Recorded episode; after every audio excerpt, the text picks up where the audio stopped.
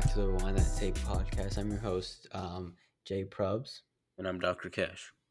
and today we're going to be recapping some um, World Cup soccer. Um, just recapping the group sta- uh, knockout stages, um, round of 16, and um, we're also going to be diving into a little bit of NFL um, craziness.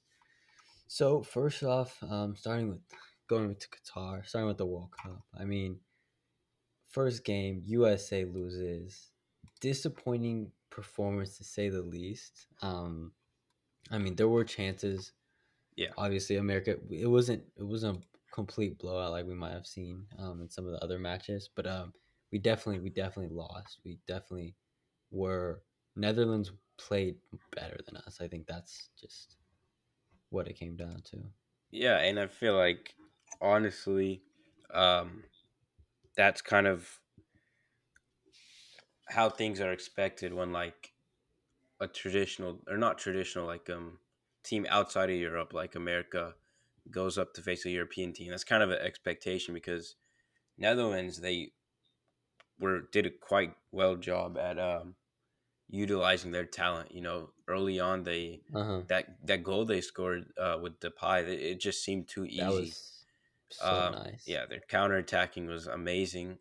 They were able to control the ball for the most part, avoid silly Mhm. mistakes, and um, at the end of the day, like their playmakers made plays, and for the U.S., it, it just didn't happen. But Yeah. I think that that's just kind of a result of what you get because just these European teams are monsters, and um, Mm-hmm.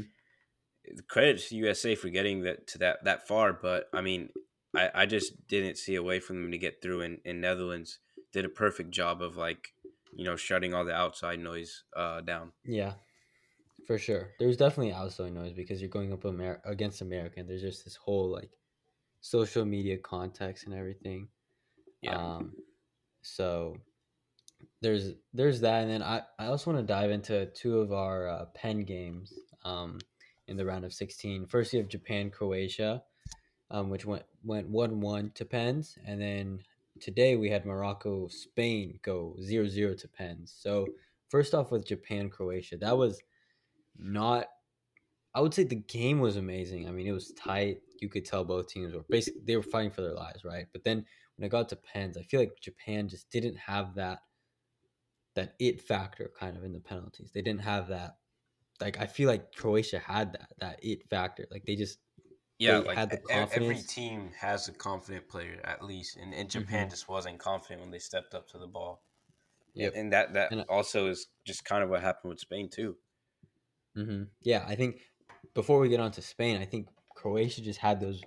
I feel like bigger time players. I mean, even if you want to talk about it, they didn't have they didn't have Perisic and they didn't have Modric, but they had guys like Brozovic who have played in Europe, kind of on that bigger stage.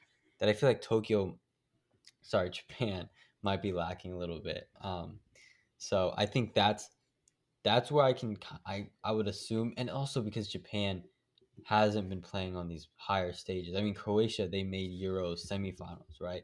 And they made it to the World Cup final, right? Um, so I think, I mean, you if you make it to the World Cup final when they, like they did, you're gonna have this kind of experience, and I think that's that's what really helped them out, especially in a crunch time situation like this. Yeah, and I think they have two, maybe three players that play in Europe, but like, and one of Mhm. them's a defender, so you really don't have that much experience against top-notch goalies when it comes up to to take the penalty. And there's really like Japan played really well. They they played a really good World Cup, and Yeah. honestly, I feel like, especially in that um, before extra time, they deserve to win that game. But at the end of the day, that experience factor came in huge for Croatia because they knew where they wanted to go. They were confident. It really didn't look Yeah. like they were second guessing themselves. And, And it looked um, like Japan might have been second get. They, they weren't as confident. You could tell some of those balls were slower, not as direct. Yeah, and and, that when when it gets to your head that all that uh, pressure during a penalty, Mhm. especially for a team that doesn't have Yeah. this kind of experience, it's really just it, it sucks for them because they played so well as an underdog, but that's just Mhm. where I mean, experience they- comes into play, they- and it and it's building. It's only up from here for them. exactly. When you have big wins against uh, Spain and Germany, I think it just that in itself is a victory for the country as a whole. Um, and I want to move on now to the Morocco Spain um, game. That was, which in my opinion was crazy. I mean, Spain didn't hit a single penalty, and when you think about it, that's this is a Spanish team that's made up of players that you would think in that big time moment would step up and make make it, but like guys like Busquets were were missing penalties, and I mean that just credit to Morocco. Bounou was played amazing in goal, um, and then you just had Ziyech, Hakimi with that Panenka um, penalty was just crazy. Um, but yeah, all credit due to Morocco. But like, how does Spain like? How do what, what do they do after this? Because that was a, not a good win at all. Yeah, it's a terrible way to go out, and um, now it's been they've only won one of their last five competitive penalty shootouts. No mm-hmm. player, mm-hmm. none of the four players that took the penalty had confidence, and you could just tell they were all like second guessing, and that Moroccan keeper just got to their head. Um, and I think he's going to have a job in Europe soon at a good club. Um, yeah. But besides that, like, yeah, Spain's had a history of struggling in penalty shootouts. Didn't have Morata, um, who I felt would have been amazing for that. Um, Busquets, I, I thought he was an automatic make. Wasn't able to put it through, and they they were all just lacking confidence. None of them were like either big, powerful shots in one direction. They were just too easy for the keeper to guess, and and it's crazy to say yeah. with the team with that experience because all those players have played in the biggest mm-hmm. games, the biggest tournaments in Europe. And when you're not able to to to win a penalty shootout, number one, but number two, multiple times because they also got knocked out of penalty shootouts at the Euros, I believe. Um, yep. Yeah. So it, I don't, I don't know if it really comes down to the manager because Luis Enrique is, I feel, one of the best managers in the world, but something's wrong with that Spain squad, and what they what they lack, I feel, is I would say a veteran, but they have it and they have talent. So I, I, I really honestly don't know what they lack. It's just it's just a big problem. Penalties are just a big problem for them, and they always have been. Yeah, I mean, definitely, and I think it's just it's also a testament how they didn't score a single goal, even though it, was crazy. It was like they had like eighty percent possession or something. Yeah, like and, and great, think, great chances.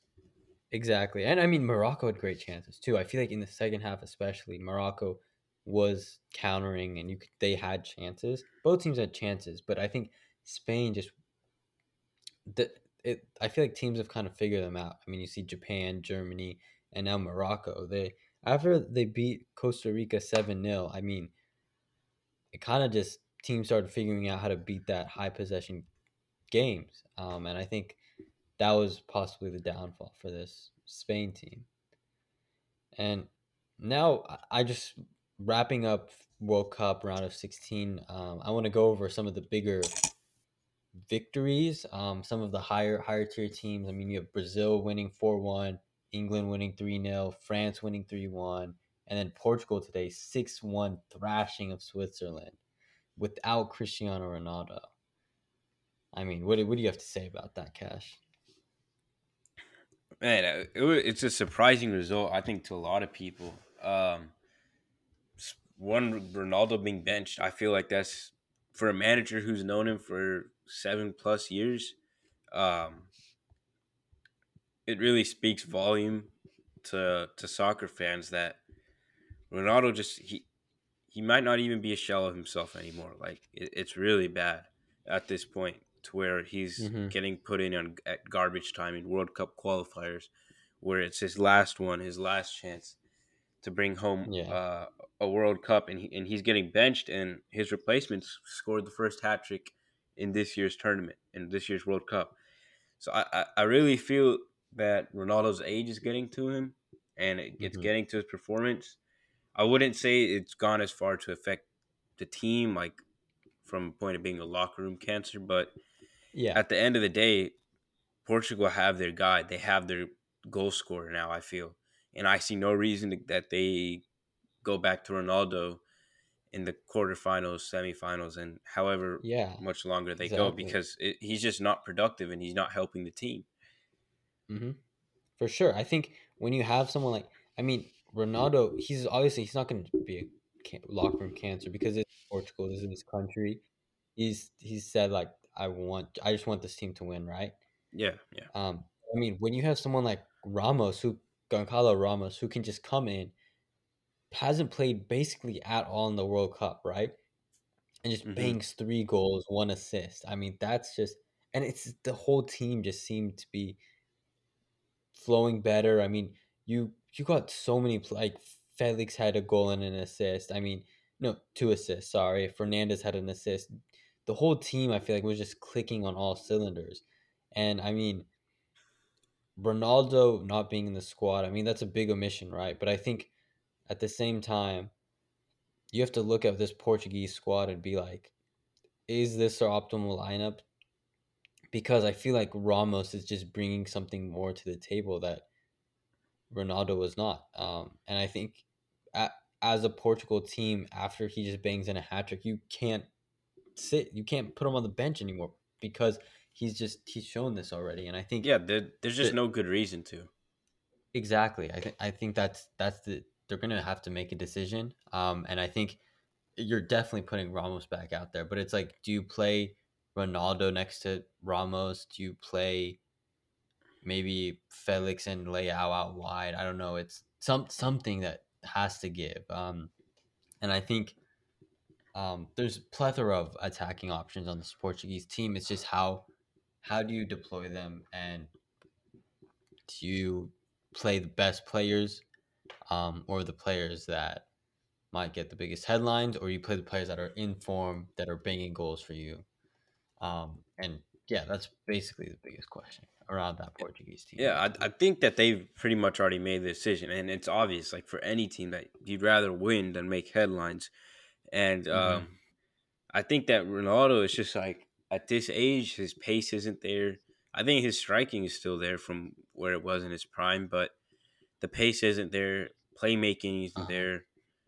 Finding other teammates is it, it's just And there's just better options. There's just better yeah, options. it, and it's clear because this Portuguese team, like when they have Ramos up front, he has pace, he has the skill. Um, yeah, Felix has the they. skills to deliver the Mhm. ball. Yeah, I I feel like they have these younger options who are, um, who are performing better than Ronaldo. That's basically it. They're they're Yeah, playing better. and on- and on top of that, this Switzerland team is known for their defense, Yeah, and Portugal it's. put up 6 mhm, goals on them.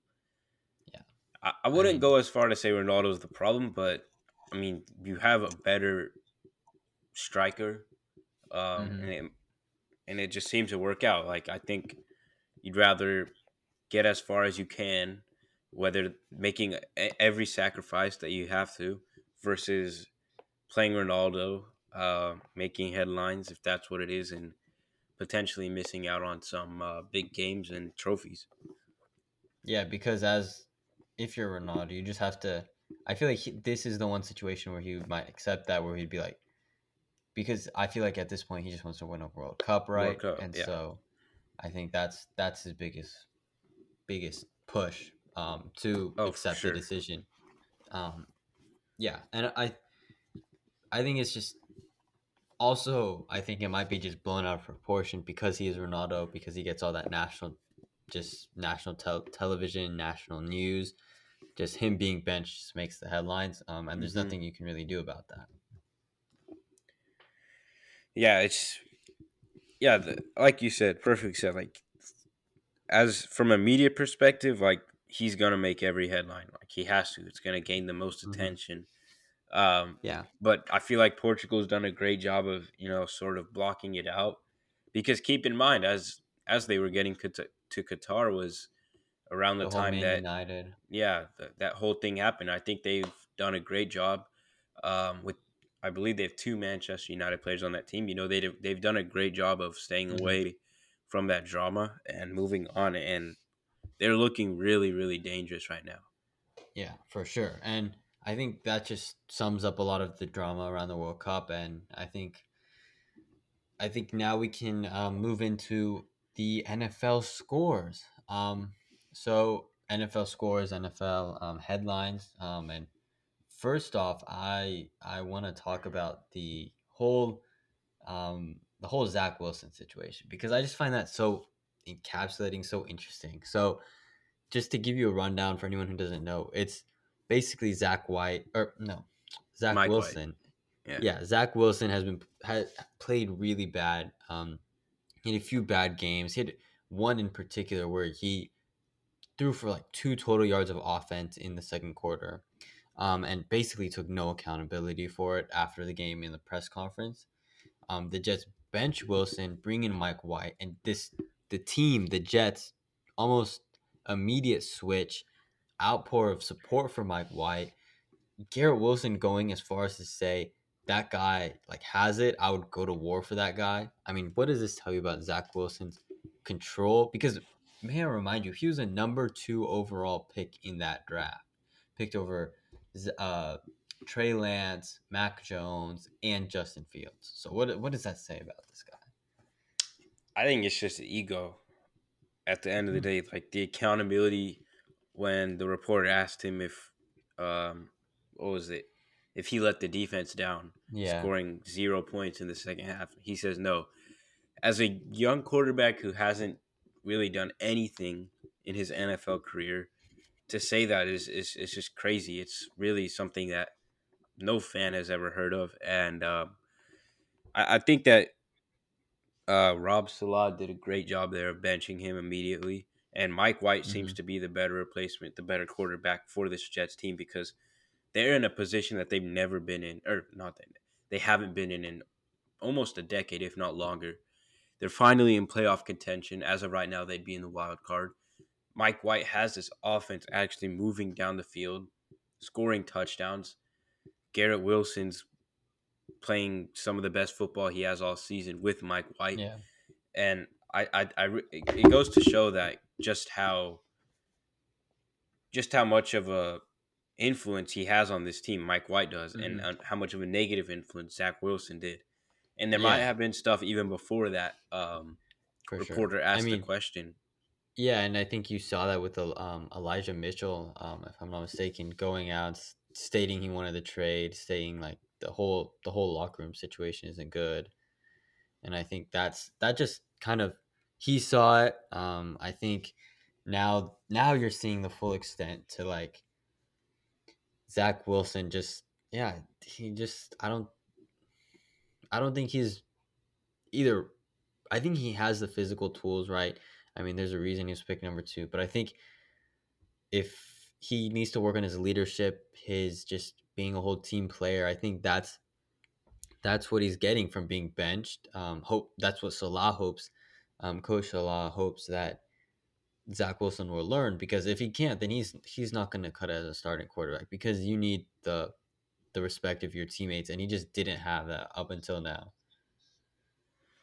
Yeah, and and Saleh had the belief in him, for, Mm-hmm. with belief of Wilson, even when he was injured. You know, after Joe Flacco led the New York to that comeback win in Week Two, he said, "We're gonna stick with Zach. He's the future. He's the young guy." And for it in like five six weeks for it to just go downhill that that quickly, it's it's crazy, especially for a young kid who is Uh-huh. as talented as Zach Wilson was. But it's fun to see this Jets team actually, you know, be excited and um, all sure. be be around and supporting their quarterback because they've they haven't been in this position in a long, long time, and for them to actually be able to play in a playoff game would be special. Yeah, for sure. I think um, you see it with like just the numbers. I mean, Garrett Wilson is putting up crazy numbers. I know I specifically have him on a few fantasy teams, and um, I definitely am starting him when Mike White is starting because he seems to get the ball. He, it seems like just like the offense runs better through him, and I think that's that might that's possibly where all of this is stemming from. But I think it's just Zach Wilson needs to get a control of the locker room, and I don't know when he'll do it because he can't do it while he's a backup quarterback. Um, but Jets need to figure out something because, yeah, because they can't have they that would just basically be them wasting their number two overall pick. Um, which I think is just crazy. Um, but moving on to other storylines, um, do you want to talk about? Because I know you're a big Cowboys fan. Do you want to talk about their absolute thrashing of the Colts, fifty-four to nineteen? Yeah, I mean, why not? It's that was that was really fun to watch, and and it really goes to show like the potential of this team going down in the postseason. Who knows? Maybe there will be OBJ, maybe not. But to score Yeah. 50, 54 points on a Colts defense that is known for being like pretty solid is, and I think 33 in the s- fourth quarter alone is pretty Mhm. impressive. So yeah, let's why not? Let's let's jump into that. Yeah, for sure. And I want to specifically talk about um, what you're saying about the OBJ rumors. Um, I mean, we saw him, uh, Diggs, and uh, Micah Parsons at the Mavs game um, last night. So, do you think do you think it's happening? Because I mean, mm, that would just make this team even more dangerous. I, I'd certainly say the Cowboys are the favorites right now, but from a health perspective, I think uh, what we saw today was that he he might not even be ready by mid January, like Mhm.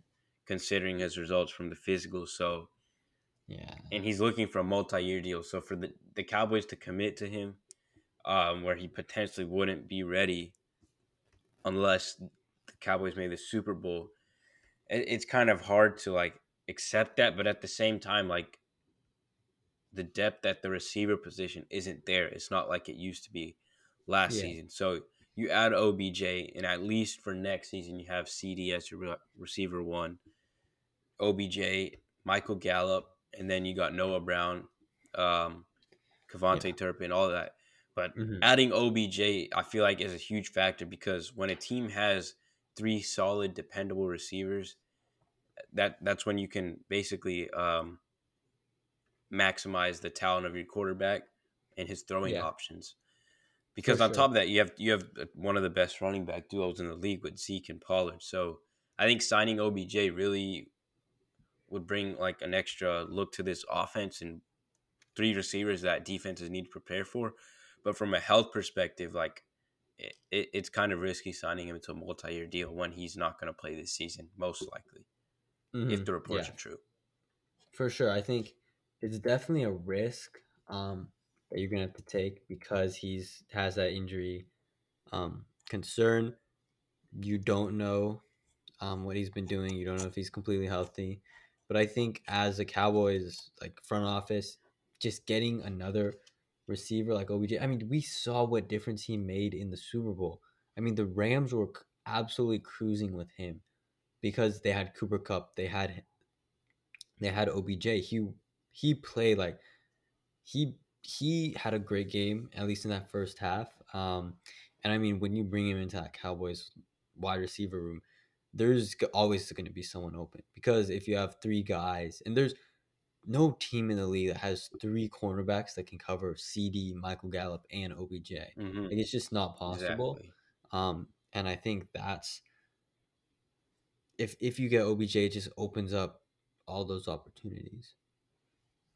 Yeah, and I think I don't think like an opportunity like this is going to come up for Dallas because Mhm. um, when you look at like the market for this upcoming season, as for wide receivers, there really isn't a whole lot like compared Yeah. to a a healthy OBJ. I mean, you got your best receiver. I don't I don't even know. Like, I think Juju, um, Mm-hmm.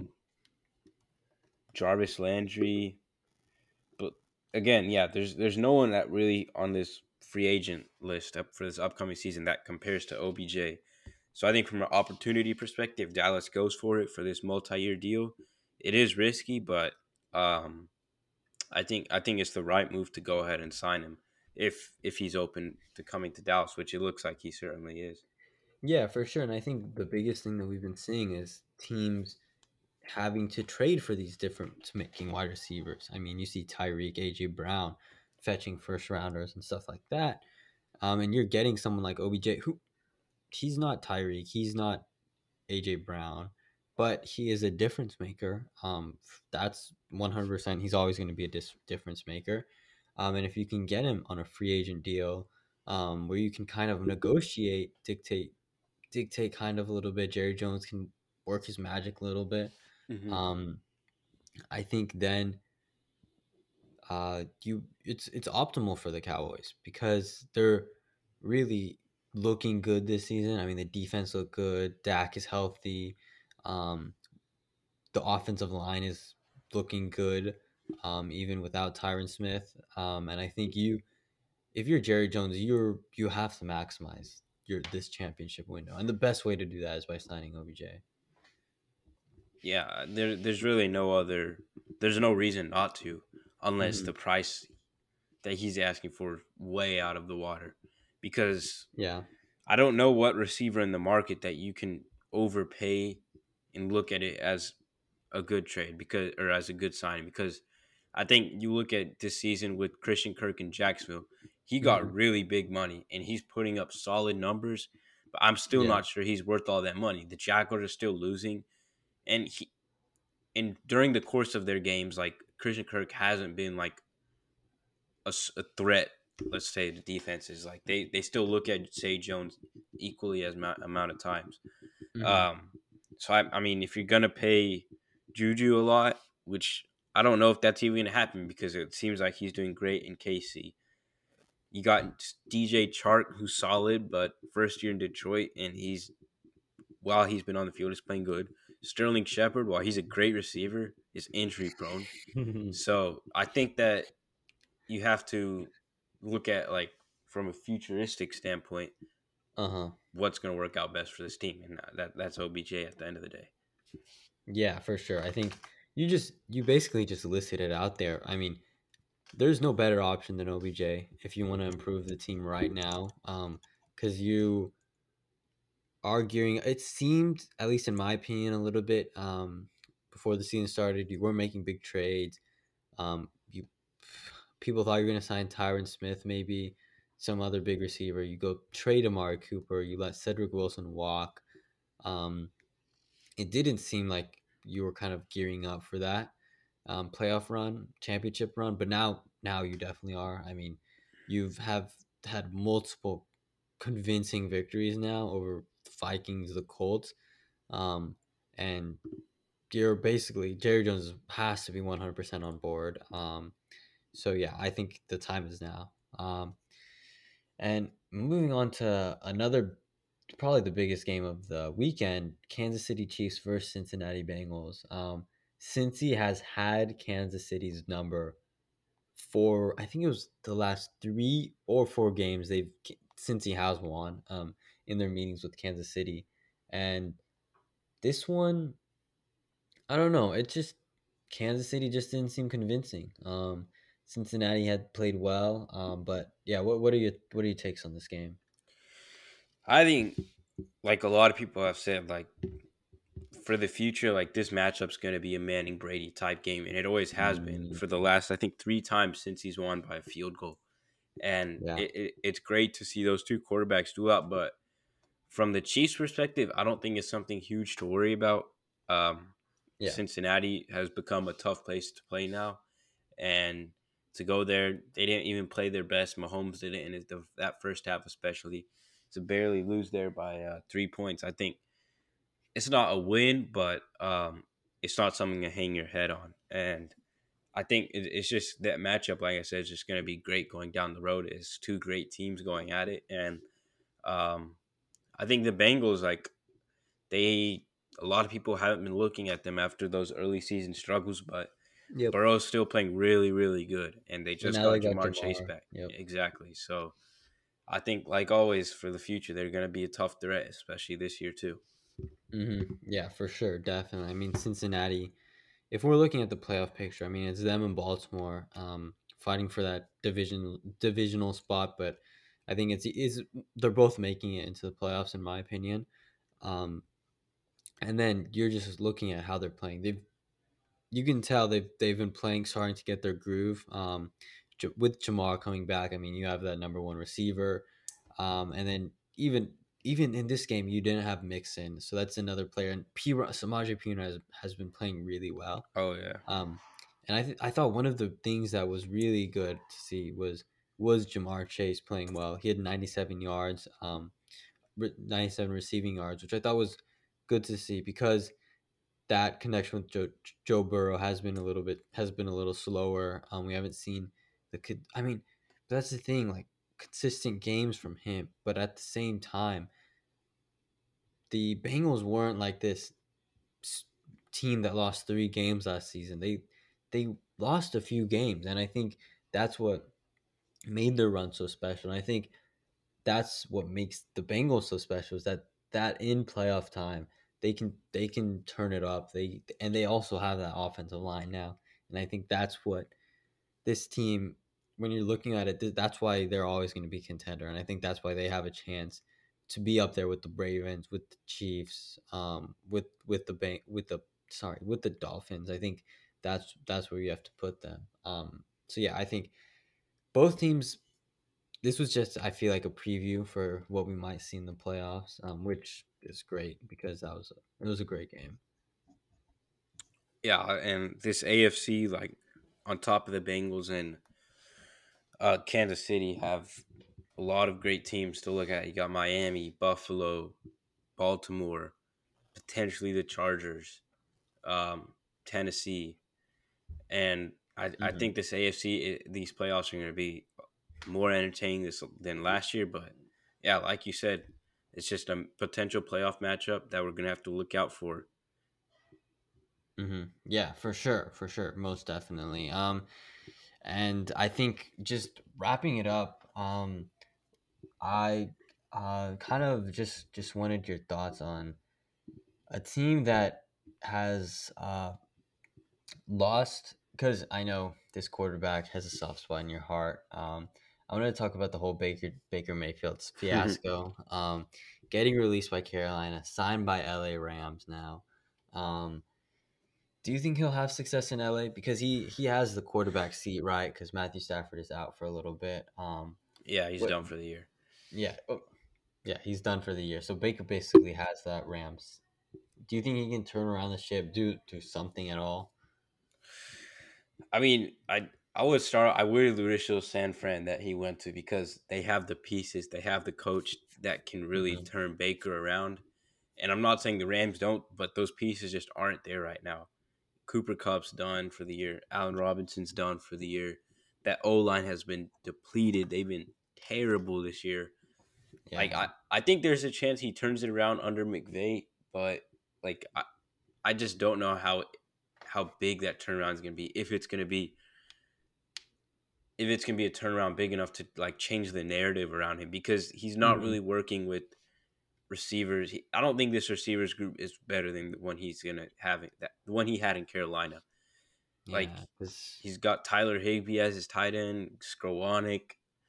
Um, yeah, Van Jefferson. That might be about Van it. Jefferson. Yeah, Van Jefferson. So, out well. Yeah. there's a chance he turns it around, but like this O line just hasn't been good this year. It's not looking bright, but I will try to look on the positive side of things, and hmm. hopefully Sean McVay uh, can can use his tactics to help help turn this not the season around, but just this quarterback play for Baker.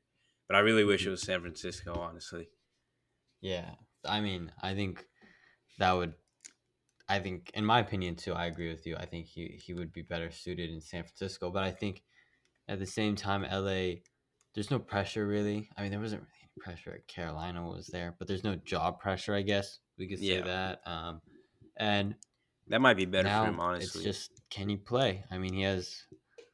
He just can he play? That's the big question, right? Um, they're just they're gonna put him out there. He's gonna have a coach who can coach, um, who most definitely is um, a coach, and I think I mean who's been playing really well. Um, and I think it's it's um, important for the for the entire team um, to to play well. Um, well, I, I I think it's important for the entire team to play well, but I think also for Baker, I think he just needs to show some kind of improvement.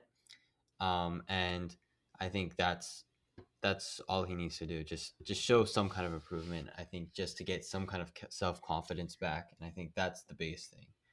Um, and yeah, I think that's where we're gonna end it. Um, thank you guys so much for watching. Um, you can read articles from us at rewindthattape.com. Um, we're on Instagram, Twitter, TikTok, any social media that you can think of. Um, and um, yeah, we we put we try and post um, try and post these messages, try and post these podcasts daily. Um, my bad, weekly. Um, and thank you guys so much for watching. Um, have a great day. Peace.